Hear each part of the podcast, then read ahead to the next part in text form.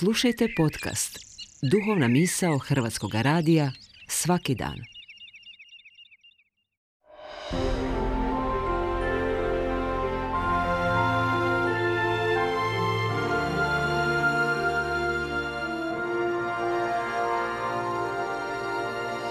Duhovna misao.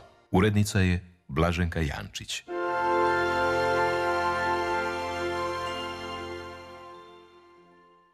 Govori vam Dominikanac Frano Prcela. Na sam uskrs, pa sve nedjelje u ovo uskrsno vrijeme, čitamo, odnosno slušamo tekstove evanđelja kako je to zabilježio evanđelist Ivan. Navikli smo da nam Isus govori u prispodobama, slikovito, te stoga lakše, skoro u prvi mah razumljivo. Međutim, evanđelist Ivan nije bio apostol.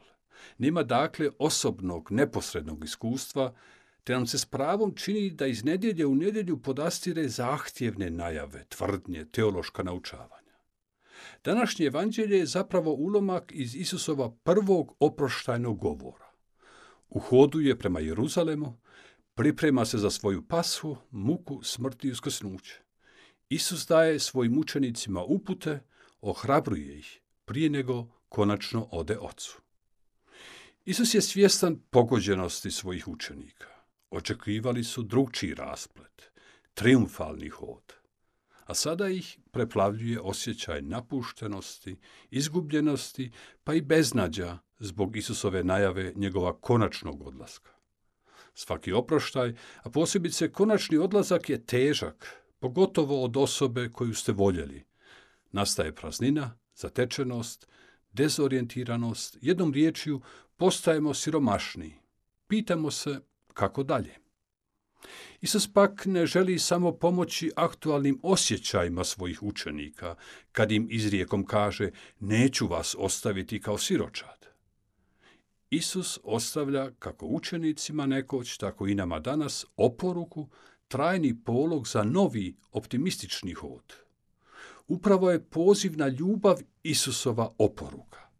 A ona je k tomu preduvjet dolaska duha Božjega, kako ga Isus naziva naš drugi branitelj i duh istine.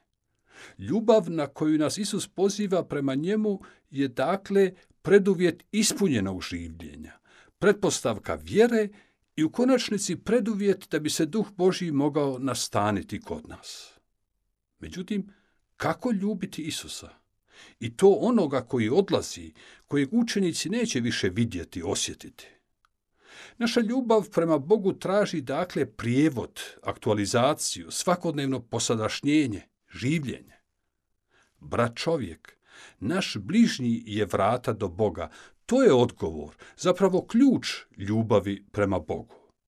Stoga ljubav o kojoj Isus govori, slikovito rečeno, nije imenica, nego glagol. Nije to osjećaj ili stvar sviđanja, raspoloženja ili dopadljivosti. To je ljubav koja posebice ljubi odbačeno, neznatno, marginalizirano i uopće u očima ovoga svijeta neljubivo. Nismo nikada siročad ako ljubimo. Duh Boži je uvijek s nama ako se darujemo. Zato smo svi nadareni.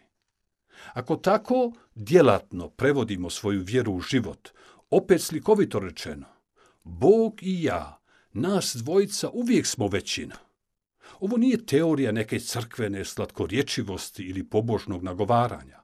Ovo je vjera čije je lice i temelj ljubav, nesebična ljubav. Takva vjera ima budućnost. Takav vjernik je inspiracija i za one koji formalno nisu kršćani.